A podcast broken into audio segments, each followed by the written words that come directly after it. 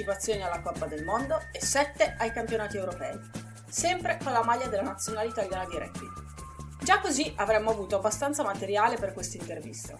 Il problema, si fa per dire, è che la nostra ospite di oggi, Erika Morri, ha fatto e fa talmente tante altre cose che servirebbe una stagione intera di Gulliver per riuscire a raccontarvele tutte. Noi abbiamo provato a condensarle un po' ed Erika, in questa chiacchierata, ci ha raccontato non solo quanto ci sia del suo vissuto sportivo in quello che fa oggi, nel suo lavoro di formatrice e consulente aziendale, ma ci ha anche parlato dei progetti che sta seguendo e uno, in particolare, ci ha colpito. Si chiama Women's Rugby Land of Freedom, chi semina rugby raccoglie futuro ed è un progetto internazionale che ha come obiettivo quello di far emergere quanto i valori dello sport siano uno strumento fondamentale per il futuro dei ragazzi. E poi, e poi niente, volevo dirvi che ha ideato un cartone animato, cos'altro potrei aggiungere?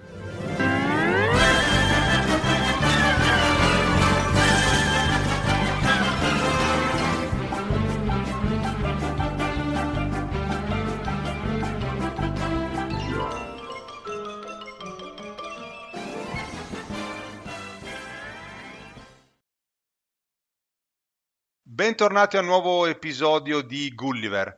Ciao Erika e benvenuta, grazie di essere qui con noi oggi. Un piacere, buonasera a tutti. Ciao Licia. Ciao, ciao Gabri, ciao Erika, grazie mille per essere con noi.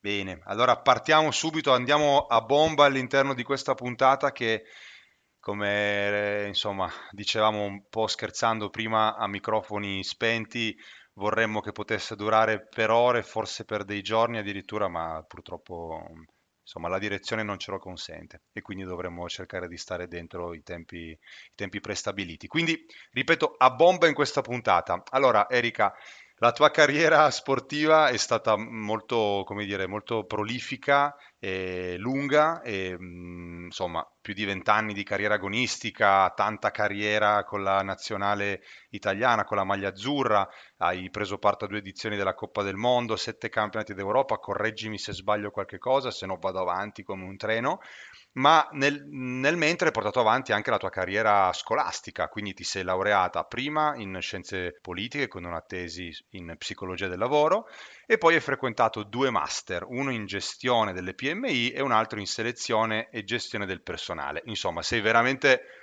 la quintessenza di quello che noi cerchiamo di raccontare di, e di suggerire attraverso Gulliver. Insomma, sport, eh, scuola e lavoro, tutto in un'unica persona.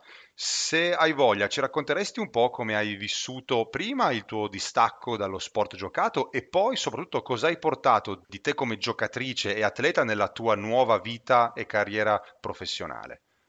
Allora, mh, direi che la frase è, la rubiamo a Frankenstein Junior, è che si può fare, eh. ovvero non è una cosa impossibile da chissà quale eroina eh, da, da, letteratura moderna. Eh, in realtà è, la, è, quello che succede al 98.9% delle atlete e degli atleti che non giochino diciamo, gli sport che vengono più pagati dal sistema. Per cui non mi sono mai sentita una, una, una super donna, né una secchiona, né un'iperorganizzata, anzi ho un sacco di difetti di disorganizzazione, ma la cosa fondamentale è che volevo fare quello che ho fatto. Quindi questo è il vero punto focale di tutto quanto, la nostra motivazione. Poi sorrido quando ho finito il distacco dal, dal momento della mia carriera, cioè io ho smesso di giocare a 40 anni, quindi insomma Ecco, allora non sei più il nostro modello di riferimento, va bene, basta, ti togliamo eh, subito lo scettro, via. addio, Esatto, grazie.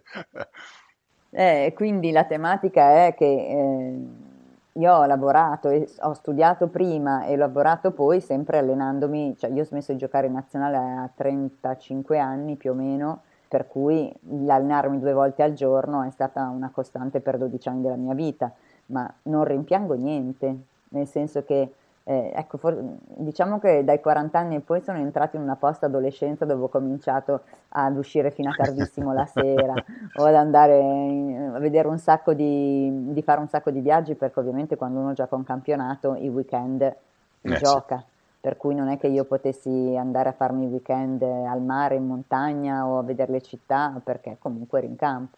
Il fatto è che dopo non è che sia migliorata tanto, perché in realtà, no dai, un pochino sì, perché facendo la manager, cioè ho fatto la consigliere regionale dell'Emilia Romagna per quattro anni, e però dopo ho fatto per altri cinque anni il consigliere nazionale, per cui ho semplicemente cambiato parte del campo, prima lo giocavo e poi dopo cercavo di fare in modo di far giocare più giocatrici e più giocatori possibili, mm. per cui però cioè, se fosse stato un sacrificio non l'avrei fatto, certo. no? Quindi gli atleti amano follemente quello che fanno, è un amore. E quindi il mio distacco non, non c'è mai stato, cioè devo ancora, fa- devo ancora averlo il distacco nella mia carriera sportiva in realtà, anche se si è evoluta in tante maniere.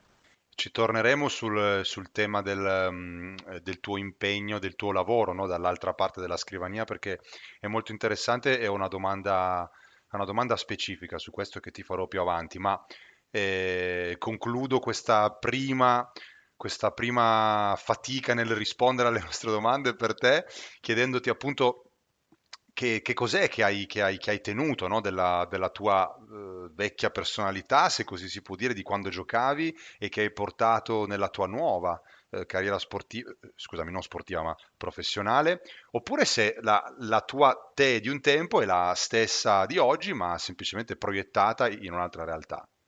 Eh, sono sempre io. Non ho cambiato nulla se non sono diventata più testarda di prima.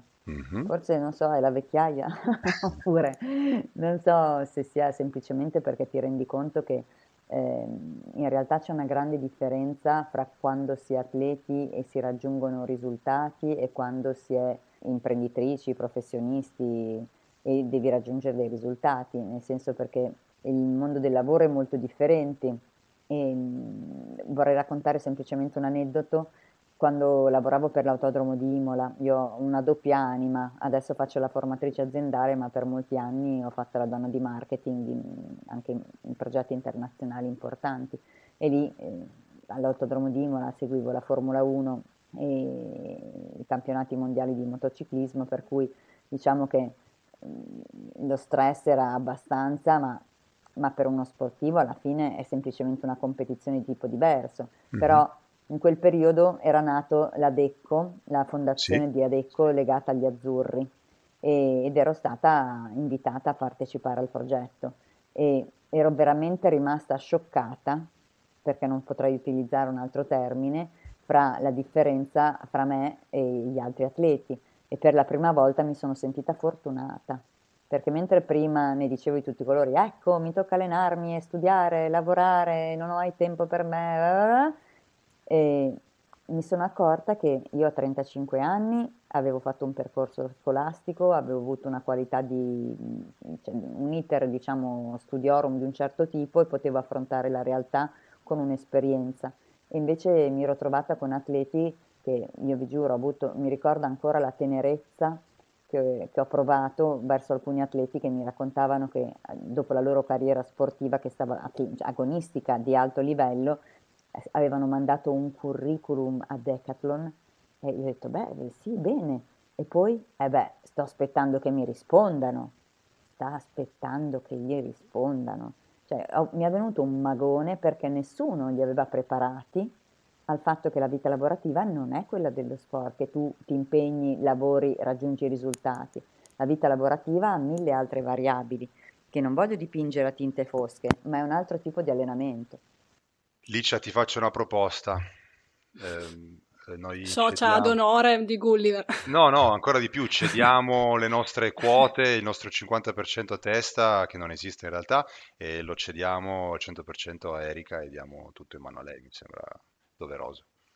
Questo era lo spot perfetto proprio per Gulliver. Tutto esatto. quello che tu hai appena detto era esattamente, diciamo, il trailer che noi volevamo fare. Eh, ma, ma, ma è bello anche così, eh? Cioè, gli atleti cercano sfide in continuazione. Entrare nel mondo del lavoro è una grandissima sfida. E, però nel momento in cui si capisce semplicemente che bisogna variare il tipo di allenamento, la mentalità o il mindset che si, si è allenati fino a quel momento, super serve, eh? non si butta via niente.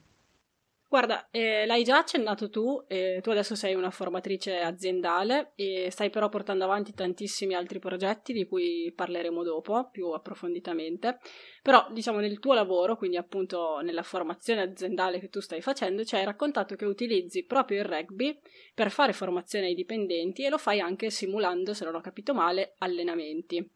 Quindi ti chiederei innanzitutto di raccontarci qualcosa di più su questi percorsi, su come li strutturi e soprattutto su che riscontri hai avuto. E per noi questo, questo aspetto è molto interessante perché nella nostra prima stagione noi abbiamo sempre parlato del percorso inverso, cioè di sportivi che si cimentano come dicevi tu adesso, quasi da zero col mondo del lavoro, invece tu stai vedendo magari l'opposto, cioè lavoratori canonici che si cimentano con lo sport e magari non per forza hanno avuto un background sportivo non di altissimo livello e si devono approcciare magari al gioco di squadra. In questo senso, tra l'altro, immagino che il rugby sia, eh, si presti perfettamente, diciamo, per questo scopo.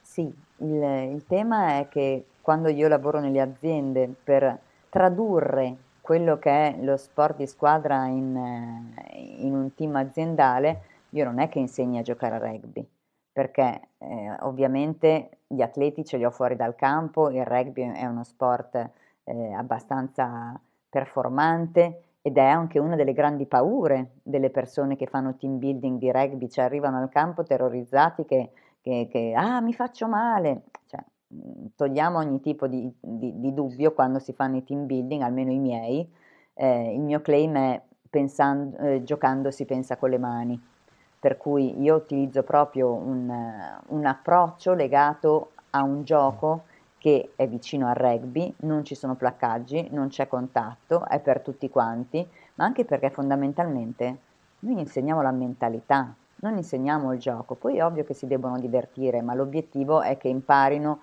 e riescano a tramutare dei concetti, eh, passatemi in termine, a, a i cavalieri hanno le armature, ad armature a barriere abbassate perché stanno facendo una cosa che è lontana dalla loro realtà e poi dopo alcune fasi di, di, alcuni esercizi si fa il debrief e quindi li si riporta facendo dei, diciamo, dei ponti tra gli esercizi che hanno fatto e dandogli un significato legato a quello che loro fanno quotidianamente in ufficio. Ma fondamentalmente io gli esercizi che scelgo non li scelgo per fargli imparare a giocare a rugby, li scelgo in base alle problematiche che l'azienda mi ha raccontato.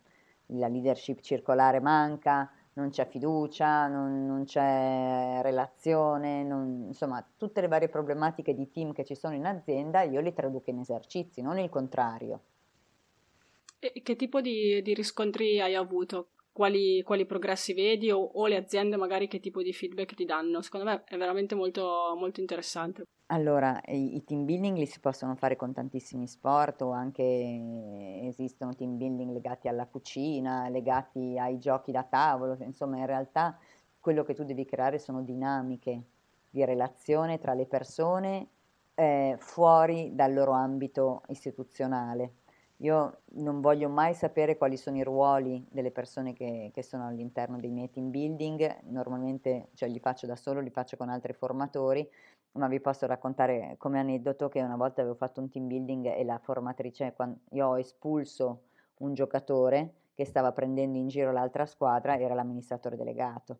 E, però cioè, gli ho dato un cartellino giallo, quindi che, poteva, che, dove, che non poteva, doveva stare fuori tot minuti, ma lo fai col sorriso, scherzando e, que- e lei ha sudato freddissimo. Io, cioè, ho immaginato dalla sua faccia che fosse un pezzo grosso, ma non mi sono spostata di un millimetro perché lui era fuori ruolo e dopo lui ha chiesto scusa a tutti quanti perché da che mondo è mondo non si prendono in giro gli altri perché sono più lenti o fanno un errore o non sono stati performanti come te. Per cui per lui sicuramente è stata una fonte di riflessione, però è ovvio che quando tu ti metti, io faccio la consegna delle maglie prima di cominciare tutto il team building, cioè fa parte del team building, ovvero tu hai, ti viene consegnata una maglia con una stretta di mano che ti dice onora questa maglia e tu è come se venissi investito come un cavaliere della tavola rotonda e eh, ho visto persone più commuoversi lì che in altri momenti, mm. perché cambi pelle, però questo tuo cambiare pelle ti fa essere decontestualizzato da quello che è il tuo ruolo, cioè diventi di nuovo persona e non ruolo e basta. per cui i feedback sono sempre stati molto positivi proprio perché c'è un, uno spostamento di, di, di percezione del sé, tra virgolette. Posso fare un attimo il guastafeste o comunque Vai, l'avvocato vai, del diavolo? pronta.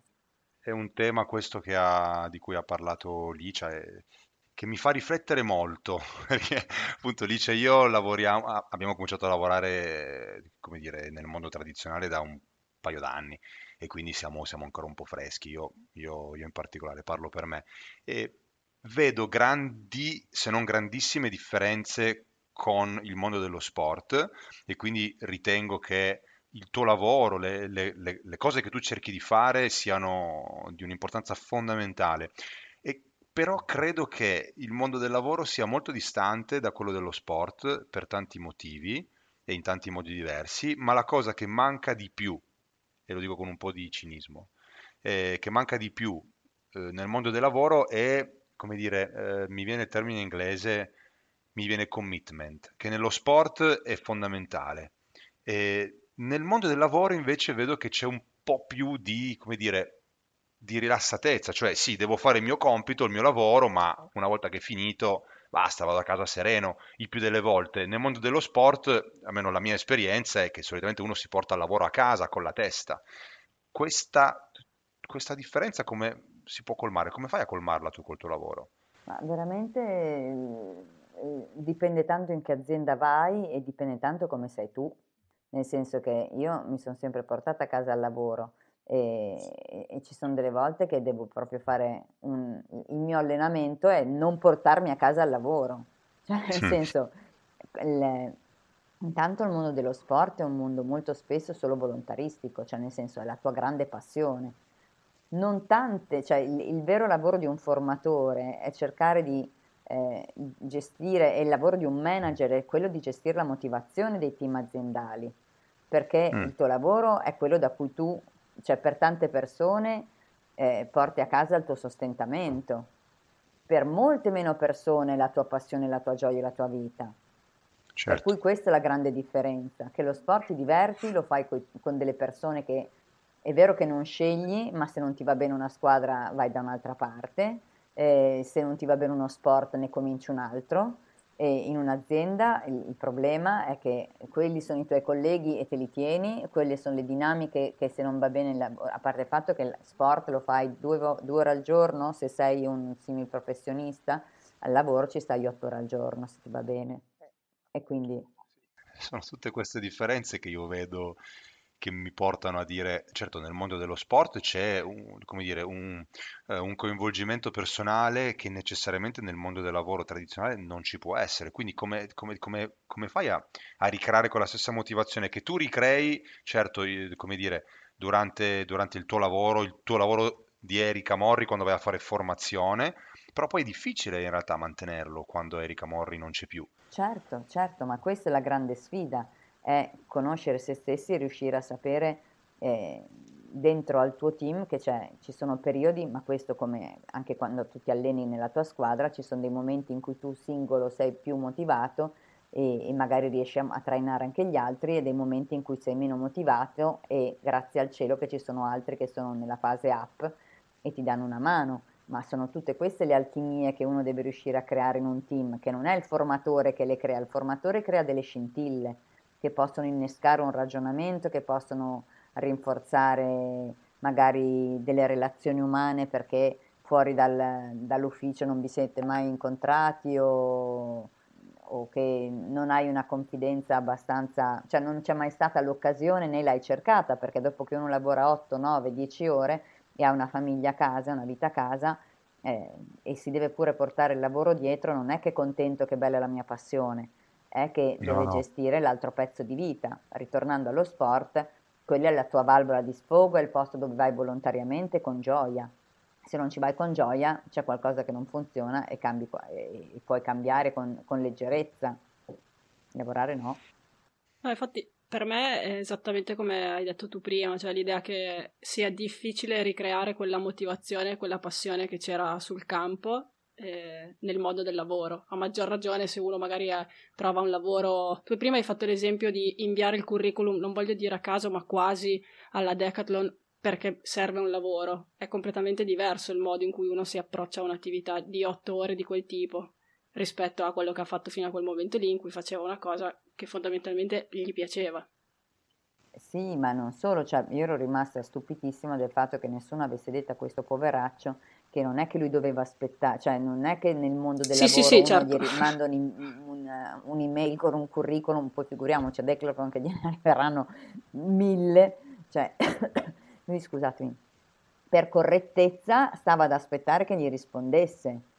Era questo che mi aveva veramente intenerito, perché per favore qualcuno glielo dica, che il mondo dello sport è vero, è una grandissima palestra, ma non è il mondo del lavoro, cioè bisogna affilare mm, molto, mm, molto di più la motivazione, perdonatemi, non gli artigli perché cioè, non voglio dipingere in questa maniera perché ci sono dei momenti nel lavoro bellissimi, super entusiasmanti quando ti riescono le cose o quando ti rendi conto qual è stato l'errore e riesci a mettere a posto la situazione o o, o, riesci finalmente a far andare una dinamica di squadra all'interno del tuo ufficio, cioè ci sono tantissime soddisfazioni, come in un campo, però sono diverse, con dei pesi diversi.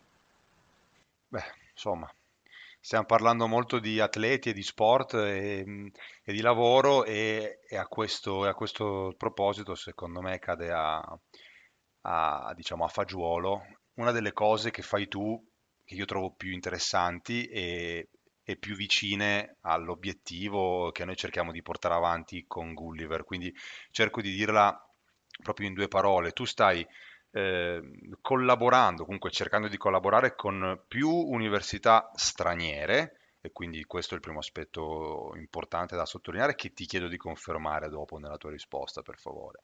E per cercare di dimostrare quanto gli atleti e le loro competenze possano essere un valore aggiunto per le aziende in vari modi, in vari aspetti, ma come dire, cioè di dimostrarlo eh, scientificamente, cioè attraverso delle evidenze scientifiche, proprio dei numeri, delle statistiche. Eh, ci puoi raccontare un po' questo progetto? Innanzitutto dirci se veramente soltanto con le università straniere o anche se con quelle italiane e poi raccontarci qualche cosa di questo progetto perché è una cosa che ci ha interessati moltissimo. Confermo che, che è, è il mio pallino fondamentale, cioè io voglio provare scientificamente che il mindset allenato dallo sport è il medesimo richiesto dalle aziende. Per cui il grande claim finale è mamme, babbi, perché io, sono, io non sono una donna da, da, sport di alto livello, sono una donna da sport di base. Dico sempre sono una rugbista da quartierino, nel senso che per me la cosa fondamentale è mettere dei semi di qualità e per poi crescere del, delle bambine, dei bambini che, che siano delle, de, dei, delle brave, dei bravi uomini e delle brave donne, poi forse chissà anche dei bravi atleti, ma questo secondo me è, è, è secondario perché per me il valore dello sport va oltre al fatto di diventare dei campioni, ma va, va, a finire nella tematica di far progredire questa società.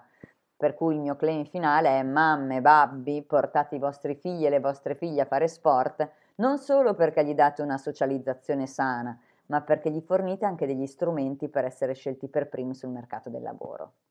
Quindi questo è il mio eh, super mottone che vorrei riuscire a far uscire da questa ricerca, perché da qua si potrebbero partire per mille rivoli di discussione di quanto l'impatto della, de, del mindset, dell'attitudine mentale di uno sportivo, di qualsiasi sport, non sto facendo un, una pubblicità al rugby, il rugby è, è, chiaro, è lo sport del mio cuore, è vero che è considerato uno degli sport di, di squadra per eccellenza, ruvido, duro, combattivo, eh? però eh, non è che tutti possano giocare a rugby, eh, ognuno Confermo. ha la propria passione.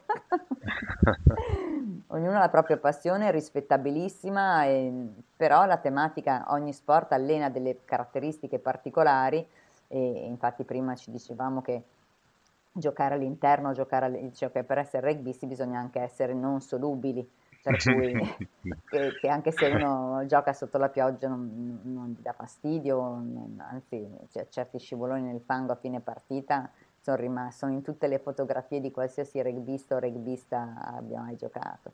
Però tornando alla tematica che, da cui siamo partiti, sì è vero, sto facendo questa ricerca, cioè sto, questa ricerca, sto impostando perché magari essere già avanti, però anche con delle università, l'ho proposta anche a delle università italiane. Ah, ok. Questo ci rincuora. No, ma io prima l'ho proposto nelle università italiane, però le università, soprattutto quelle americane, e io sono legata mm. con questo progetto che si chiama Women's Rugby Land of Freedom, a, ad un, um, si chiama Global Leadership eh, Forum, loro sono eh, capeggiati, anzi leader da questa università Mount St. Mary eh, americana, ma noi sappiamo benissimo che le università all'estero hanno tutta un'altra struttura e il mondo dello sport è uno dei, dei vessilli che sbandierano eh, e che dà qualità all'università, mentre da noi purtroppo questa cosa non c'è, assoluta, non, non c'è assolutamente, diciamo che è non secondaria, ma mh, mm, mm, sicuramente non c'è la stessa attenzione ad avere dei, degli ottimi atleti all'interno delle proprie mm. università, perché nelle università straniere chi è bravo in uno sport viene cercato per portare avanti il nome dell'università, mentre da noi che tu sia un bravo, cioè magari hai delle borse di studio, ma non è che l'università ti viene a cercare come atleta perché così porti lustro al nome dell'università. No, no. E quindi di conseguenza le ricerche che sono collegate al mondo dello sport sono molto minori qua in Italia rispetto che nei paesi più anglofoni, diciamo. C'era venuto il dubbio che il fatto che tu lo stessi, come dire, proponendo, comunque che ne stessi parlando con università straniere fosse dovuto al fatto che in Italia appunto c'è una sensibilità diversa rispetto al mondo dello sport, ma e quindi ci rincuora insomma questa tua risposta. Eh, come, cioè, sono veramente curioso perché è un argomento che Lice e io cerchiamo di portare avanti attraverso Gulliver in cui crediamo tantissimo, però in effetti senza, senza dati statistici veri e propri è, è impossibile dimostrarlo. Tu come, come, come fai a dimostrarlo? Come, come li ottieni questi dati, queste evidenze? Allora, sto studiando un'app che vorrei riuscire a far modificare, è stata già sperimentata nel mondo aziendale, quindi è come costruire un ponte, mettere a tavola degli psicologi del lavoro e degli psicologi dello sport per vedere se le variabili sulle quali è stato fatto un test eh, nel mondo aziendale, eh, sempre legata al mindset, scusatemi, sono le medesime che sono centrali per, eh, nel mondo sportivo. Per cui se questo ponte fosse confermato, vorrei provare invece che all'interno delle squadre, invece che all'interno dei team aziendali, eh, la qualità della performance data dalla fiducia, dalla responsabilità, eccetera, possa funzionare anche nelle squadre sportive. Per cui se funzionasse, la performance migliorasse a seconda di quanto cambia la fiducia e la responsabilità di relazione all'interno delle squadre, potrei cominciare a fare, ad avere numeri stat- e quindi statistica eh, per provare che il mindset è lo medesimo. Bello, brava. Molto. E io ti chiederei adesso di parlarci, parlarci, raccontarci un attimo del progetto che tu hai menzionato poco fa. E se non sbaglio, si tratta di un progetto internazionale che è nato l'anno scorso e che ha come obiettivo quello di far emergere, appunto, quello che dicevamo prima, quanto l'attitudine mentale, i valori e le capacità relazionali del rugby e più in generale dello sport siano in realtà uno strumento fondamentale per il futuro dei ragazzi. Ti chiederei quindi di, di raccontarci un po' come nasce questo programma, questo, questo progetto, questa iniziativa, su cosa state lavorando per il futuro, anche visto che so che è un progetto che ha un respiro molto internazionale. Allora, questo progetto intanto foneticamente non rende perché dentro a Women, eh, se uno va a vedere come è scritto, cioè uno dice vabbè donne.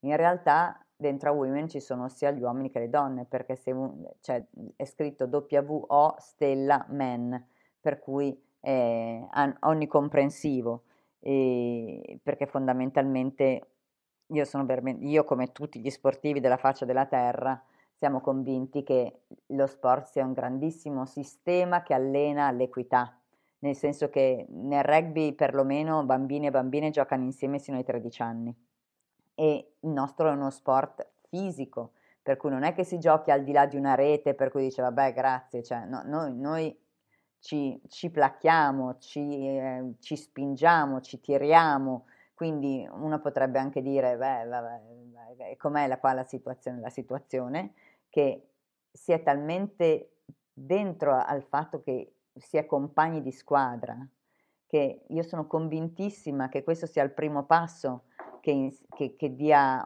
una normalità al vivere assieme le emozioni, a vivere assieme le situazioni e se tu da, fin da bambino hai pianto, gioito, eh, perso, vinto, rotolata nel fango, eh, stata sotto l'acqua, eh, a bordo campo tifando per i tuoi compagni e per le tue compagne, cioè come puoi mai pensare una volta cresciuto nel caso degli uomini che un uomo possa, mettere, possa pensare che una donna è inferiore o che gli possa mettere un dito addosso. È impossibile, perché c'è proprio un'abitudine alla uguaglianza.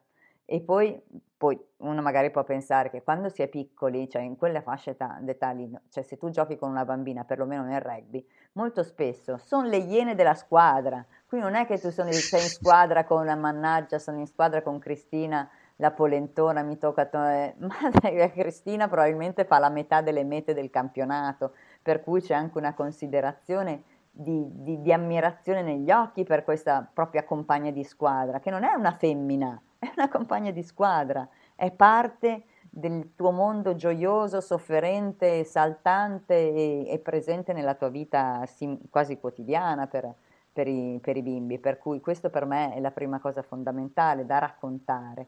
Poi dopo eh, in realtà Women's parte da, proprio da, dal concetto dell'equità e passa al concetto del quanto eh, sia importante seminare semi di qualità, tant'è che mh, ha sia una parte legata ai bambini e ho scritto un cartone animato perché sono convintissima che noi dobbiamo parlare la lingua dei, dei, nostri bambini e soprattutto alle famiglie, per cui questo cartone animato è con lo stesso stile di Roger Rabbit perché possiamo mettere, non so se per chi magari è un po' giovane e Roger Rabbit non lo conosce, è un, film, è un cartone animato dove ha insieme, diciamo, cartoni, i protagonisti sono dei cartoni, ma hanno come coprotagonisti noi, noi umani, di conseguenza nel, nel, mio cartone animato le persone che sono inserite all'interno del cartone animato sono delle persone che veramente hanno fatto qualcosa nella vita reale, quindi non fantasia, quindi è un insieme di fantasie e di realtà dove spesso la realtà supera di gran lunga la fantasia per le cose che le persone sono riuscite a fare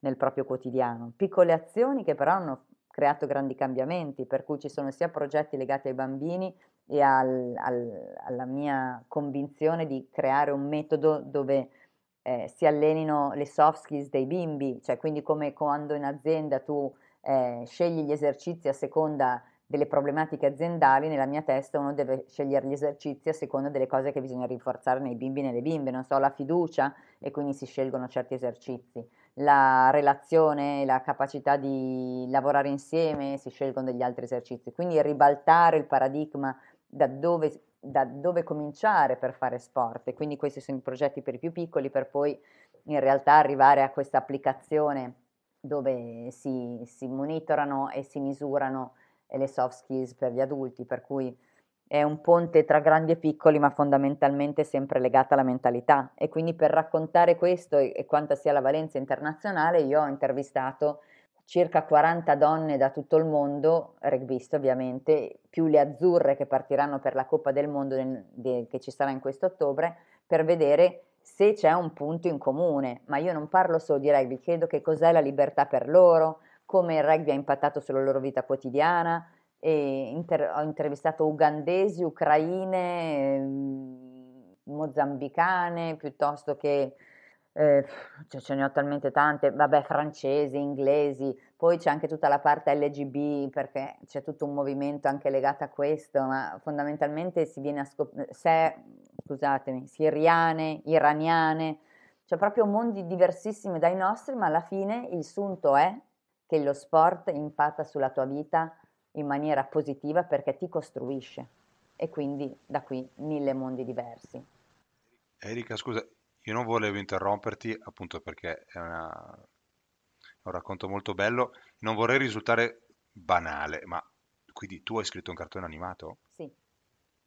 Se, sei la prima persona che conosco che ha scritto un cartone animato. Beh, non l'ho mica scritto da sola, nel senso io ho scritto il plot, ho scritto le idee dove fondamentalmente l'idea principale è che ci sono degli human, hero, human heroes, non ci sono dei supereroi, ma che hanno, ci sono questi bambini e bambine che hanno come superpotere quello della gentilezza, dell'empatia, della collaborazione, perché noi sappiamo bene da grandi, ma forse da piccoli non ci rendiamo conto, che la stessa situazione affrontata con arroganza, individualismo, scostanza, eh, e invece una stessa situazione con collaborazione, empatia, eh, cioè cambia il mondo.